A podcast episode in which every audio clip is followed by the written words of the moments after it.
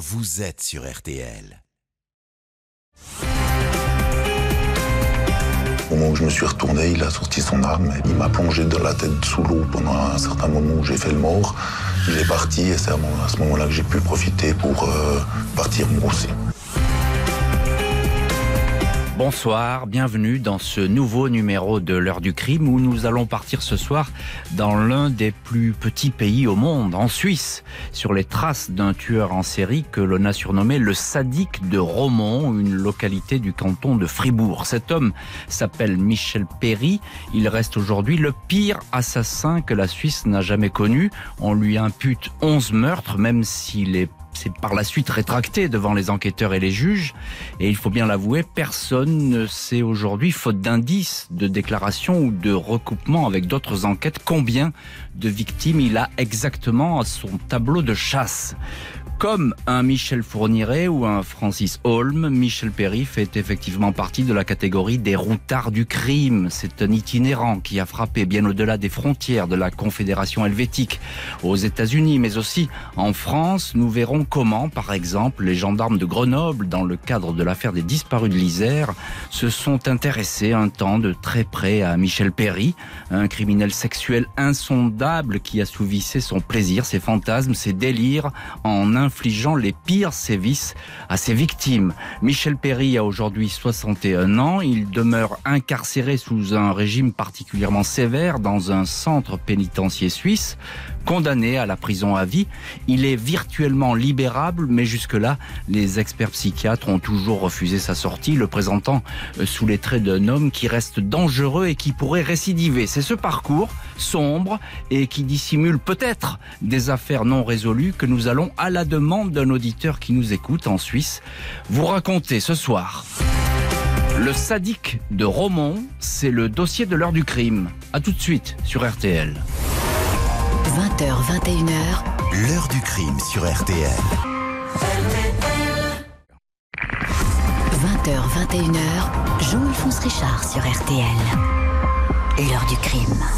Et ce soir, dans l'heure du crime, nous nous penchons sur le cas Michel Perry, le pire des tueurs en série que la Suisse n'a jamais connu, des crimes inexpliqués dans des lieux parfois très éloignés, au point de rester longtemps impunis.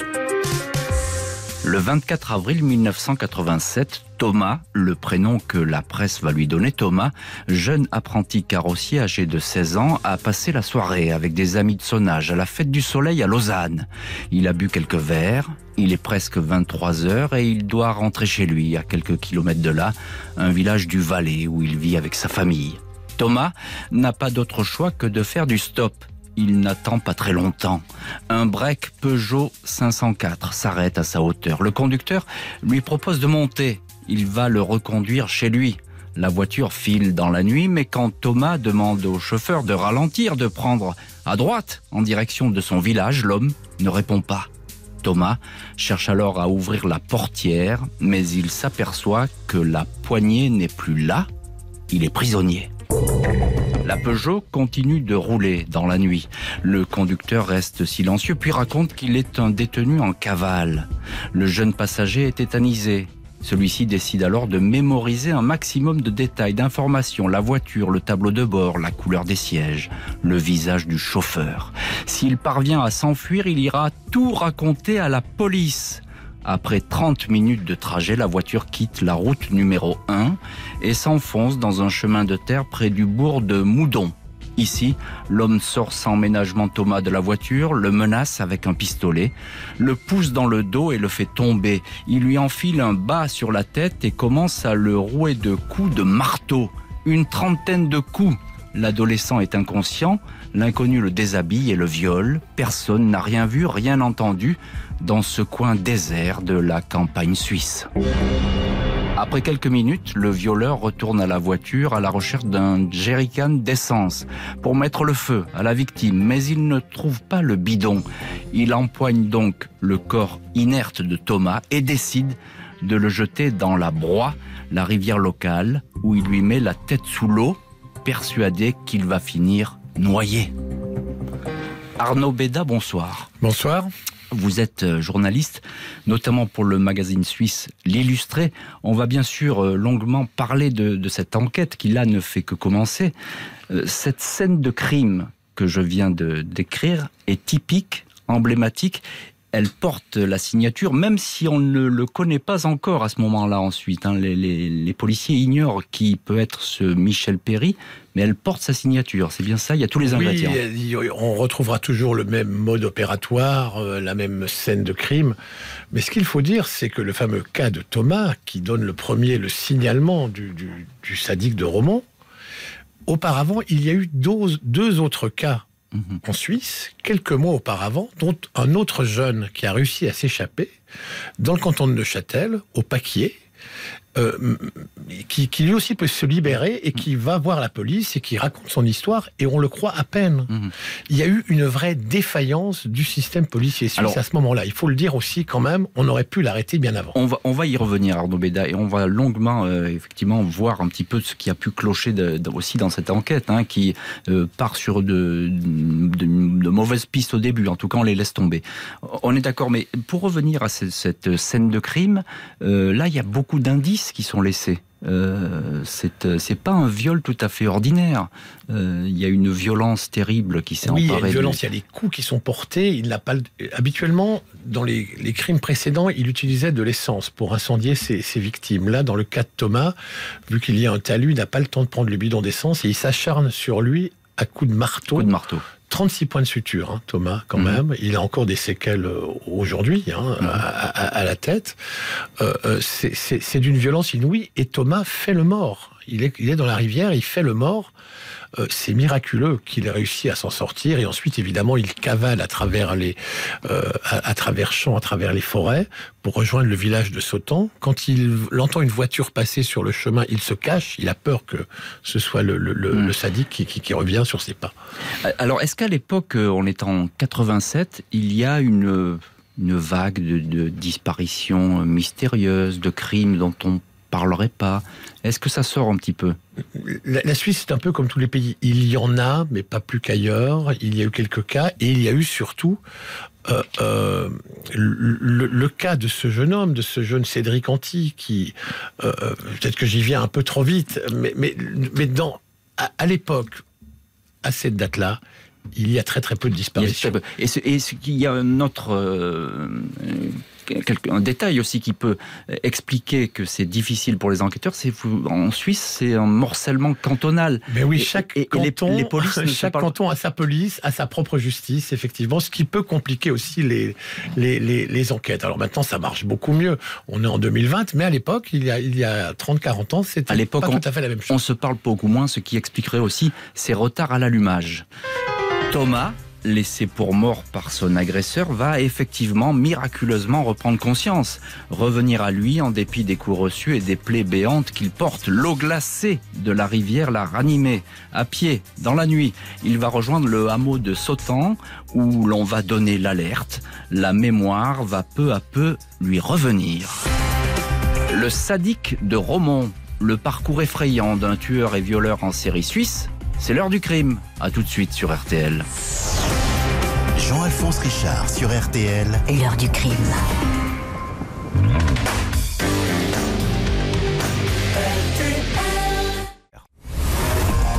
h 21h. L'heure du crime sur RTL. Ce soir, dans l'heure du crime, le sadique de Romont, le pire des tueurs en série suisse.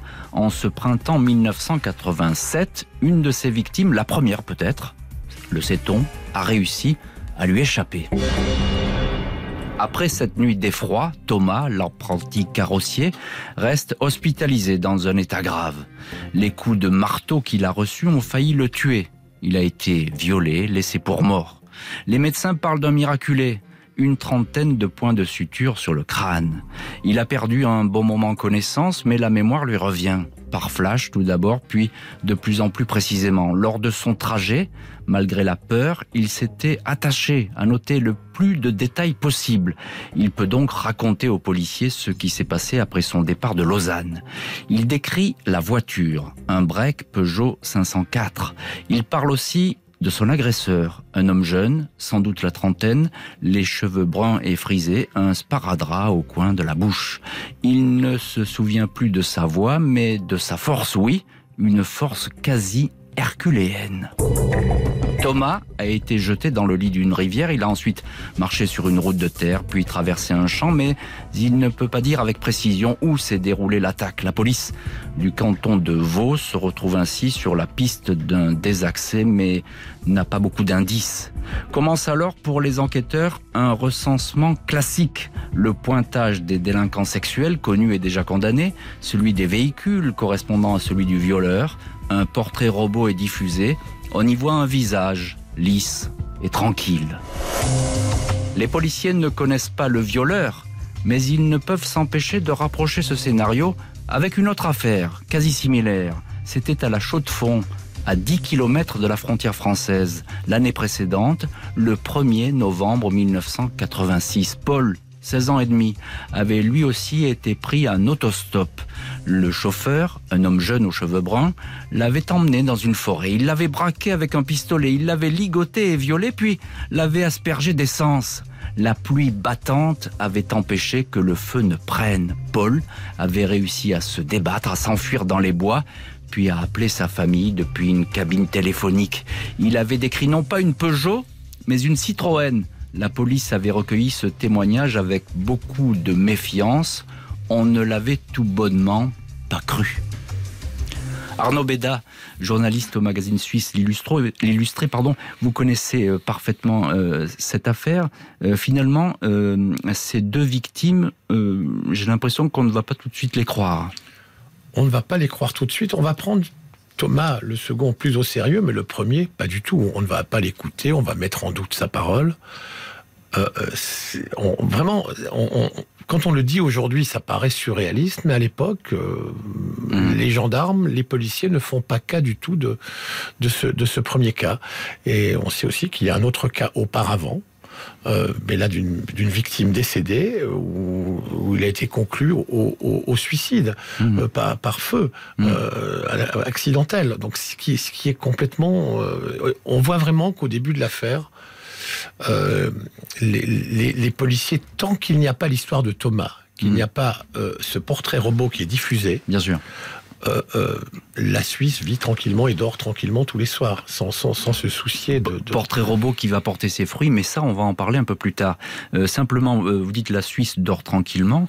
Moi, j'ai l'impression que tout de même, après l'affaire de Thomas, cette agression horrible, et qui est rendue public. Hein. Euh, là, euh, on va commencer quand même à se poser des questions. Là, c'est l'électrochoc. Là, c'est la prise de conscience de, la police. Mais jusque-là, rien ne s'est passé. Et est-ce que là, on a quand même le sentiment que c'est euh, le même homme qui a fait ces... Oui, parce que le mode opératoire est toujours le même. Il y a toujours le feu, il y a toujours le pistolet, il y a toujours le bidon d'essence, il y a toujours les, la, même voiture, enfin les deux mêmes voitures, vu qu'il y a deux, deux véhicules différents. Donc on sait qu'on a les mêmes descriptions physique, la même force, enfin tout, tout, tout correspond, tout coïncide. C'est un prédateur qui se déplace en voiture, euh, qui attend manifestement ses victimes qui font part à la chasse. On sait aujourd'hui, il l'a raconté, qu'il partait à la chasse, hmm. au hasard. C'est-à-dire il partait comme ça, il, y avait... il partait, il prenait sa voiture, toujours la veille d'un jour férié. Hmm. C'était quasiment toujours un samedi ou d'une fête euh, Ascension, etc.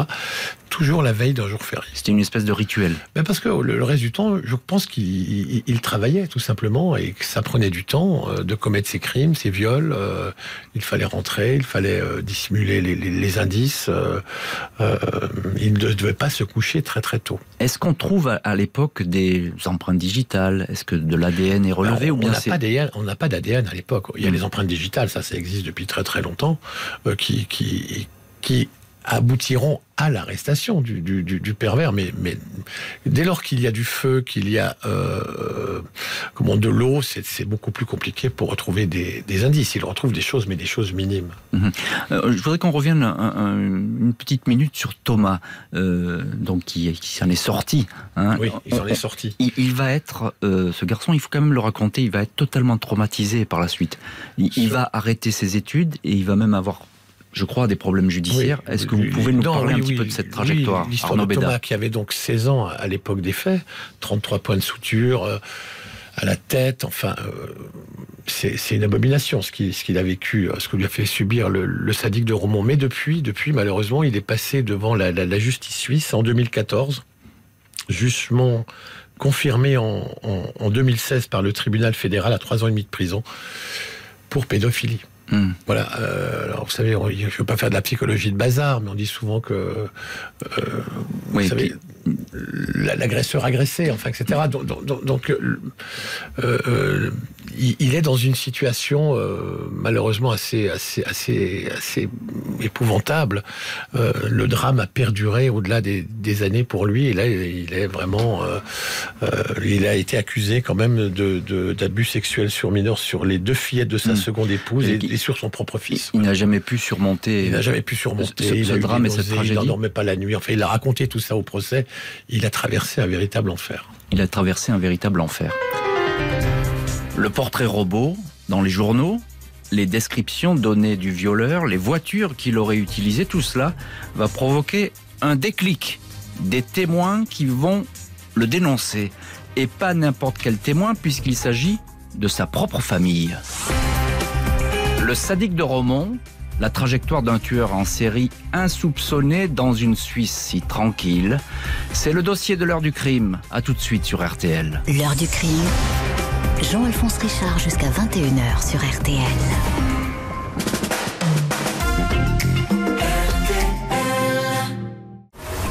20h, 21h, l'heure du crime sur RTL. Jean-Alphonse Richard. Heure du crime consacrée à la traque d'un tueur en série en Suisse. Deux de ses victimes ont réussi à s'enfuir. Un portrait robot, des témoignages, des indices. Tout conduit à Romont, entre Lausanne et Fribourg. Dans une HLM de la périphérie de Romont, un jeune homme ne peut détacher ses yeux du journal local. Derrière le portrait robot de celui qu'on appelle encore le violeur de Sautan, le village où il a sévi quelques jours auparavant, derrière ce portrait se profile quelqu'un qu'il connaît très bien. Il en est convaincu, il s'agit tout simplement de son propre frère, Michel Perry, 28 ans, actuellement en stage obligatoire de quelques jours dans l'armée suisse. La famille Perry est sous le choc, se réunit, hésite, mais le jeune frère tranche, il décide de dénoncer Michel. Alerté, la police vient tout d'abord perquisitionner l'HLM familial. Dans la chambre de Michel Perry, les enquêteurs mettent la main sur des cordelettes et des liens en nylon. Elle constate que le suspect utilise indifféremment deux voitures pour ses déplacements. Elles sont stationnées au bas de l'immeuble, une Citroën CX verte et un break Peugeot 504 de couleur crème. Deux véhicules décrits par les deux adolescents qui ont échappé au violeur. À bord de la Peugeot, la poignée intérieure côté passager est effectivement absente. Il y a aussi à bord des bidons d'essence. Les policiers saisissent également dans le coffre un marteau, exactement le même qui a servi à fracasser le crâne du jeune Thomas. Le 2 mai 1987, une semaine après l'agression de Sautan, Michel Perry est interpellé alors qu'il effectue des manœuvres sur un terrain militaire dans la région de Berne. Il n'oppose aucune résistance. Dans son sac, la police découvre un pistolet d'alarme, parfaite copie d'une arme de poing, et une paire de menottes. Devant les enquêteurs, il paraît presque soulagé. La Suisse, abasourdie, découvre alors le visage de ce citoyen au-dessus de tout soupçon, un monsieur tout le monde qui n'avait jamais fait parler de lui. Arnaud Béda, à ce stade, on ne sait pas encore que Michel Perry est un tueur en série. On va y venir bien sûr dans, cette heure du crime. Mais qui est donc cet homme accusé de viol, 28 ans, qui vit euh, chez ses parents? Euh, les psychiatres, je crois, vont avoir euh, toute l'attitude pour s'y intéresser. Oui, alors à cette époque-là, tout son entourage direct, qui, il a fait de la spéléologie, le décrit comme un garçon charmant, bien sous tout rapport, sans histoire. Évidemment, les, psychiatres et les policiers vont creuser un peu plus. Il va aussi lui se mettre à table et on va découvrir une enfance à la Dickens, un amour immodéré pour sa maman, la haine de son père qu'il, dont il a subi des attouchements euh, quand il était enfant, père alcoolique, euh, euh, beaucoup d'humiliation dans, son enfance. il racontera dans ses interrogatoires que c'est à ce moment-là qu'est née cette haine des autres, cette envie de faire mal. Il découvre aussi son homosexualité. Il est, tout jeune garçon, il va se confesser près du prêtre le, le, le plus proche, qui lui avoue son secret. Il lui dit voilà, j'aime les garçons. Et le curé lui dit mais c'est pas grave mon fils viens et, et l'entraîne dans, dans la sacristie pour hmm. avoir des, des relations sexuelles avec lui. Donc, et, le curé qui lui donnera d'ailleurs je crois une somme de 50 francs suisses. Il lui donnera même 50 francs oui, pour, pour service rendu si j'ose dire. Enfin voilà c'est un garçon qui, qui, qui, qui, manque de repères, qui a subi beaucoup d'humiliation, beaucoup de ricanements aussi de ses camarades, euh, euh, qui, a, qui, a des, qui, qui, a, découvert aussi le goût de l'autorité. Il aime l'armée, euh, il aime euh, il, il, racontera aimer le bondage, vous savez, tout ce qui est euh, corde. des, pratiques sexuelles, extrêmes. Voilà, extrêmes. Et, euh, mais en société, dans sa société de spéléologie, au travail, il travaille chez un verrier, il a travaillé dans un café, etc. Il donne une image parfaitement euh, simple, sereine. Enfin, on aurait je pense, tous pu être copains avec lui, tous pu boire des verres avec lui au, bistrot. Justement, il est, il est donc insoupçonnable. Est-ce qu'il a une, une, vie sociale euh, intense Je veux dire, est-ce qu'il a des amis? Est-ce qu'il voit du monde? il, a des amis. Il a eu un petit copain pendant assez longtemps, pendant plusieurs mois d'ailleurs, qui, qui, qui, a témoigné. Il a ce club de spéléologie auquel il est très attaché. Il, garde même les enfants de certains membres du, du, club de spéléologie. Vous vous rendez compte? Rétrospectivement, ils ont eu la peur de leur vie. Se sont dit, mais voilà, on a, on a, on a réchappé au pire. Et, tous les amis les plus proches de, Michel Perry tombaient littéralement de l'armoire quand ils ont appris. Et d'abord, certains même l'ont reconnu sur le portrait robot. Hein, ah oui Oui, certains. En tout cas, l'ancien petit copain l'a tout à fait reconnu. Il a vu, euh, il a vu, s'est dit c'est lui. Euh, la Suisse est un tout petit pays. Romont est, une, est une minuscule ville, d'ailleurs très très charmante, pleine de charme.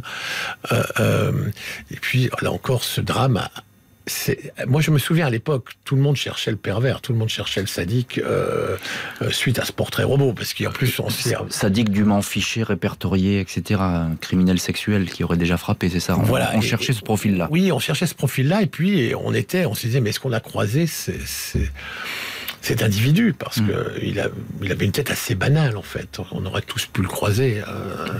Et puis, il, est né à Neuchâtel, il a vécu dans le canton de Fribourg, il, a fait son armée dans le Jura, il, avait, il a été beaucoup en Valais aussi. Donc, ça a touché tous les cantons euh, de, de, Suisse romande. Et puis, il y a cette, euh, cette histoire dans l'histoire, je viens de le rappeler, c'est son frère euh, qui, le dénonce. Alors là, un, mot là-dessus. En famille, il y a eu une réunion de famille. Oui, visiblement, il y a eu un conseil de famille. Enfin, je pense que c'est surtout le frère qui a été très très déterminé et puis qui a été euh, abasourdi par par euh, par cette histoire et qui a dit on ne peut pas laisser ça. Ça, ça a beau être notre frère. Le choix était vite fait, la, balance était vite. Hmm. Et, il, il, va effectivement dénoncer son, son frère à la police et les policiers arrivent très très vite, comme vous l'avez raconté. oui, la perquisition et puis aller le chercher dans le camp militaire ou Alors le camp militaire, il y a une petite anecdote dans le camp militaire, vous savez, donc les policiers euh, se rapprochent de, de l'armée pour l'arrêter. Et au moment où ils veulent l'arrêter, il est en train de faire, euh, il, a, il a son tour de garde et il est armé. Donc les policiers et les militaires attendent que son moment de garde, qui dure je crois deux heures, soit terminé pour qu'il soit au dortoir et ils vont l'arrêter au, dortoir. Il va pas, il, il, va montrer aucune résistance, je crois. Aucune résistance. Il dira même dans les premières heures qu'il est soulagé que s'il n'avait pas été arrêté, il aurait continué. S'il n'avait pas arrêté, il aurait continué, il aurait euh, recommencé. C'est effectivement ce qu'il va dire Michel Perry au policier quand on lui passe les menottes, très exactement. Si vous ne m'aviez pas arrêté, j'aurais recommencé. Perry va reconnaître sans difficulté les viols de Paul et de Thomas, et puis il va se mettre à table, comme on dit, avouer d'autres forfaits toujours plus terribles les uns que les autres, et qui vont faire de lui un tueur en série. Le sadique de Romont, un tueur en série qui sort de l'ombre, c'est l'heure du crime. À tout de suite sur RTL. 20h, 21h, l'heure du crime sur RTL. Jean-Alphonse Richard. L'heure du crime, présenté par Jean-Alphonse Richard sur RTL. Heure du crime où nous retraçons ce soir le parcours de Michel Perry, un Suisse surnommé le sadique de Romont. Il vient d'être arrêté pour viol, suivi de tentatives de meurtre sur deux adolescents, mais il va raconter désormais bien d'autres crimes. Face au juge d'instruction Philippe Chastelin, magistrat du tribunal d'Entremont, la juridiction qui a été saisie de l'affaire, Michel Perry répond pour le moment à toutes les questions. C'est bien lui qui a violé et a voulu tuer Paul et Thomas à la Chaux-de-Fonds et à Sautan. Le juge l'interroge sur d'autres affaires inexpliquées, notamment la mort récente, il y a seulement deux mois, d'un autre adolescent de 16 ans, Vincent Puip. Le 14 mars, son corps martyrisé a été découvert calciné près d'Orsières, dans le Valais. Battu, bâillonné, déshabillé et violé. Son meurtrier l'avait aspergé d'essence alors que, semble-t-il, il était encore vivant. Michel Perry hoche la tête. Il raconte avoir pris l'adolescent en stop un soir près de Martigny. Oui, pour Vincent Puip, c'est lui aussi. Au fil des semaines, le juge Chastelin reconstitue ainsi le parcours ténébreux de Michel Perry. Trois victimes déjà, et la liste s'allonge. Le petit Cédric Antille, 14 ans, dont le cadavre décomposé avait été retrouvé à Albinin le 7 mai 1986. C'est encore lui qui l'a tué. La police du canton de Bellinzone, la partie italienne de la Suisse, demande à entendre Michel Perry. Elle cherche à élucider la disparition d'un jeune homme de 18 ans, Fabio Vanetti, le 14 août 1986. Il s'est évaporé sur une route communale. Perry garde le silence, puis raconte qu'il a fait monter l'autostoppeur dans sa voiture. Comme les autres victimes, celle-ci a été violée, assommée et brûlée. Les restes calcinés de Fabio Vanetti seront retrouvés dans un bois près d'une rivière. C'est l'inspecteur Galucero qui l'a fait avouer, comme il le racontait dans l'émission Zone d'ombre à la radio-télévision suisse. Il était extrêmement calme. Il racontait en détail ce qu'il avait fait à la victime. Comme policier, on est entraîné à ce genre de choses. Mais je dois dire que c'était dur de garder son sang-froid en entendant Perry.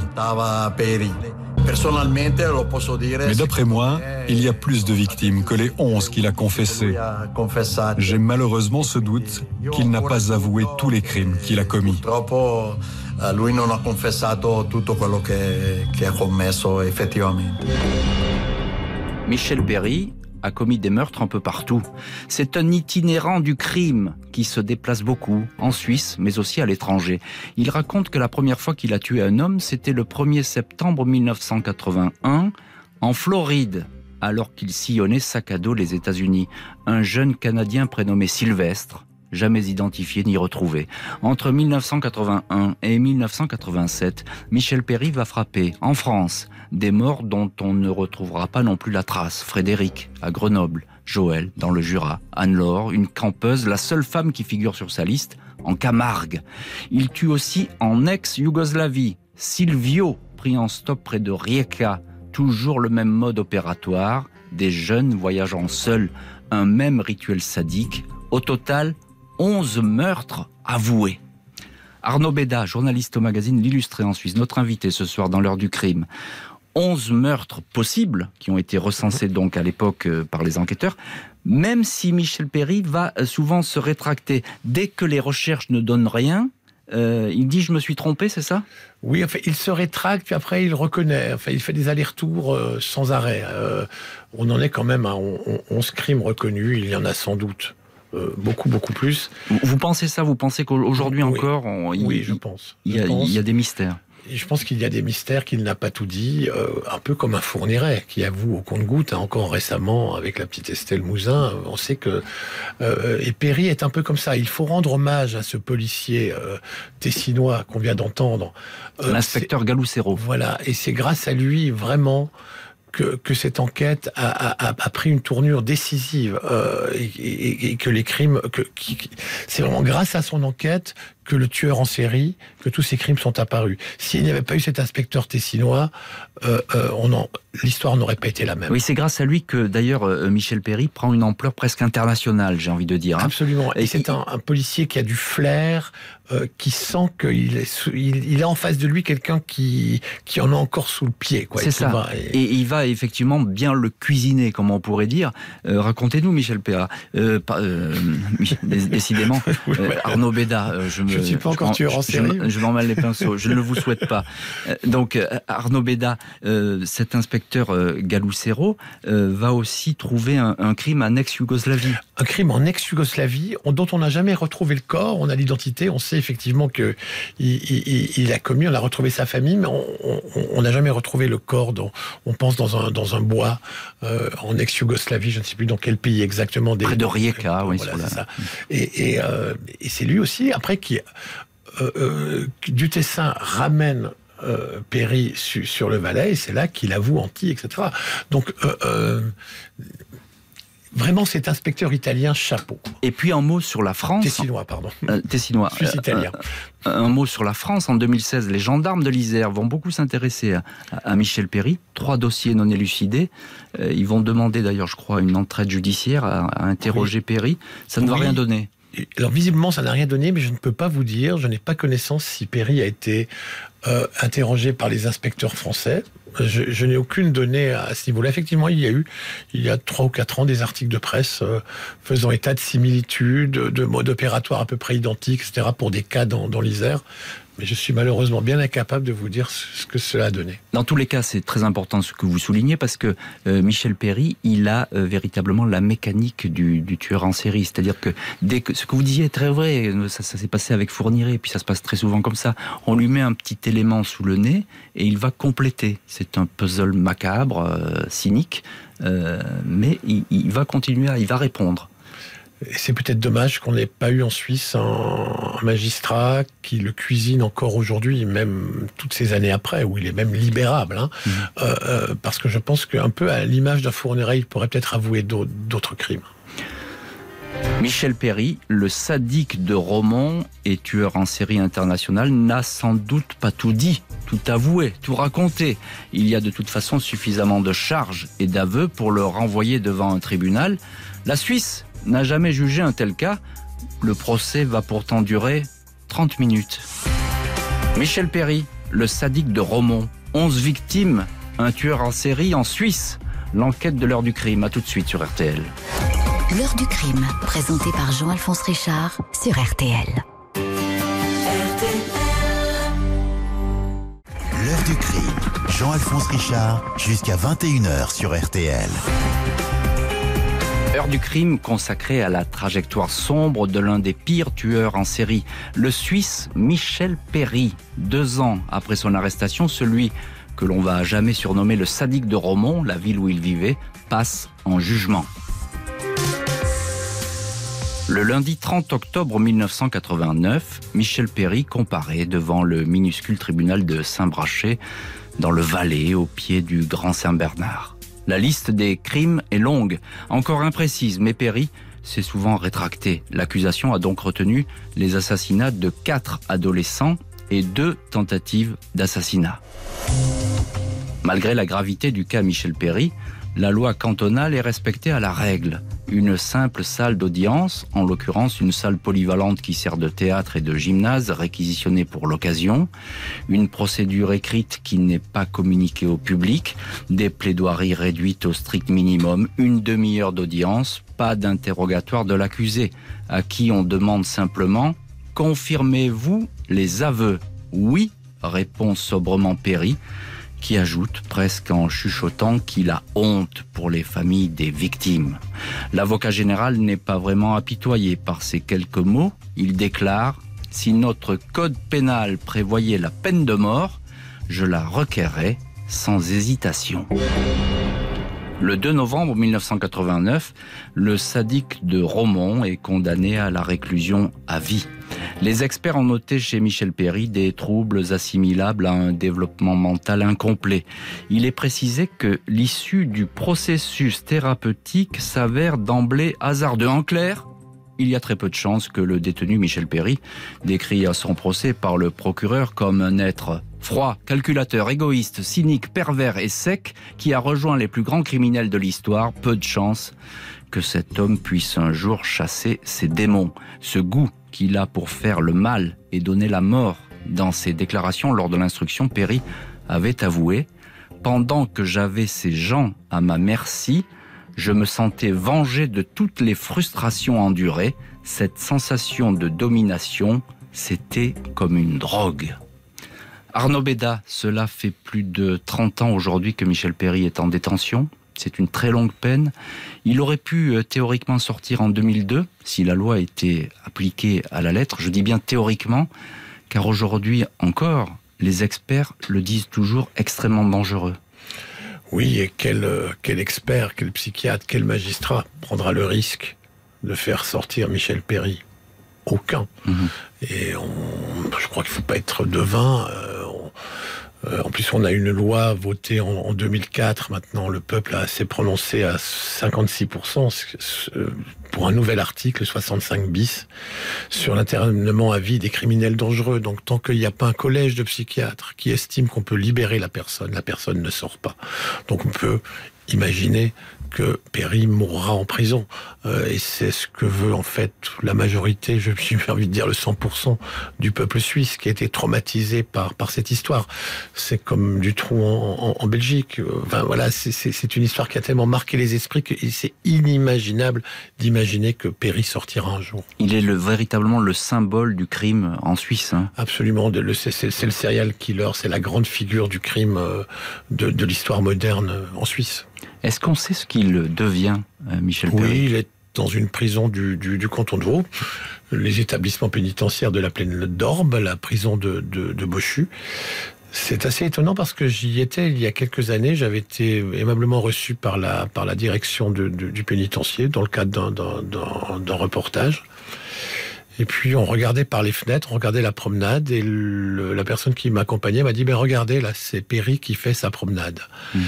Et il était évidemment tout seul parce qu'on ne peut pas le mettre euh, avec les autres détenus, parce que c'est de par crainte de, de représailles, de vengeance. Et je me souviens de, de cette image que j'ai bien en tête, bien imprimée, de, Perry tout seul dans, dans, la, dans la cour de, de la promenade de la prison. Décrivez-nous, quelle, quelle, est cette silhouette? Il, il, était quand même assez loin, mais euh, il était en training et je crois qu'il avait, il avait je des cheveux très noirs. Euh, mm. un petit bonhomme, quoi. depuis qu'il a été condamné, je suppose que plus personne ne l'a entendu.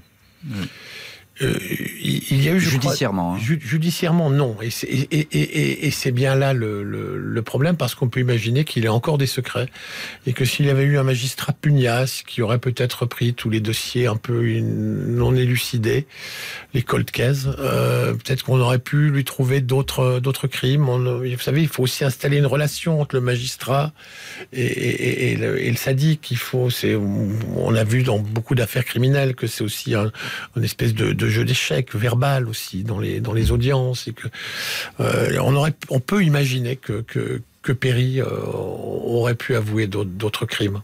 D'autant plus que apparemment c'est quelqu'un qui a, euh, je dirais presque envie de communiquer, presque de se mettre un petit peu en scène. D'ailleurs, ce genre de, tueurs sont souvent très narcissiques. Hein. Très narcissiques. Ils, ont envie qu'on les, reconnaisse, etc. Je pense à cette émission qu'on a citée tout à l'heure sur la radio-télévision suisse, où effectivement on voit des photos euh, de Michel Perry qui ont été faites, euh, je pense, dans sa cellule. un petit bonhomme assez maigre, le visage émacié, les, les cheveux courts, très bruns euh, est-ce que on pourrait imaginer qu'il ait envie effectivement de, se confesser aujourd'hui, de, parler beaucoup plus que ce qu'il ne l'a fait lors de l'instruction? Alors on peut, oui, on peut, on l'imaginer. Est-ce que c'est son intérêt, évidemment, aujourd'hui, après 30 ans d'avouer d'autres crimes, qui le prolongerait encore, euh, au-delà du, raisonnable. Ce qui est complètement fou de se dire, c'est que le premier crime qu'il a avoué était à Miami, aux États-Unis, mhm. et que s'il avait été pris à ce moment-là, bah, il aurait eu une vraie perpétuité. C'est fini. Oui, ça, fait fini. Et ça fait partie, ça fait partie ça de, ces crimes euh, parce que c'est un peu le triangle des Bermudes, hein, Michel Perry. Donc ça fait partie aussi de ces crimes euh, qu'on a oubliés et dont on n'a pas retrouvé la trace, c'est ça on hein. Oui, on sait qu'il s'appelle Sylvestre, qu'il était canadien, euh, mais on n'a même jamais retrouvé jusqu'à la à sa carte d'identité, enfin l'existence même de, ce personnage. On ne sait pas s'il a existé, mhm. euh, ce qui est complètement, ce qui est complètement fou. Mais c'était aussi, il y a quand même quelques années, c'était peut-être un peu plus plus compliqué. C'était un personnage qui voyageait beaucoup, Perry, à une époque où on voyageait beaucoup moins. Mhm. Euh, dans les années 80, le voyage était un luxe. Il traversait les frontières avec sa voiture. Traversait les frontières. Euh, il... disons il aurait pu continuer un moment sans se faire prendre. Est-ce qu'aujourd'hui, Arnaud Béda, est-ce qu'aujourd'hui Michel Perry peut être considéré comme un, des grands euh, tueurs en série euh, actuels? Il a euh, moi, je pense qu'il a marqué. Même s'il est difficile de faire un classement, évidemment, on est d'accord. Toujours, bah, mais je pense qu'il est effectivement dans, dans, les grands criminels en série de, de, de, de, l'histoire. Euh, c'est vraiment, euh, c'est très glaçant, tout est glaçant. Et vous savez, il, dit qu'il a, il a du, il avait du plaisir à violer, mais pas du plaisir à tuer. Je ne sais pas si vous avez vu ça, c'est mhm. complètement fou. Du plaisir à violer, mais pas à tuer c'est ce que disait Michel Perry. 11 victimes recensées, sans doute davantage, tant l'homme a sillonné l'Europe et le continent américain. Michel Perry est le seul, aujourd'hui, à connaître le décompte exact de ses crimes, enfermé avec ses épouvantables secrets. Merci beaucoup Arnaud Béda d'avoir été l'invité ce soir de RTL euh, L'heure du crime. Merci à l'équipe de l'émission, Justine Vignot, Marie Bossard à la préparation, Marc Bisset à la réalisation. Et mille merci à vous qui suivez chaque soir l'émission, émission à la carte, puisque ce soir c'est un auditeur de RTL qui avait choisi cette histoire.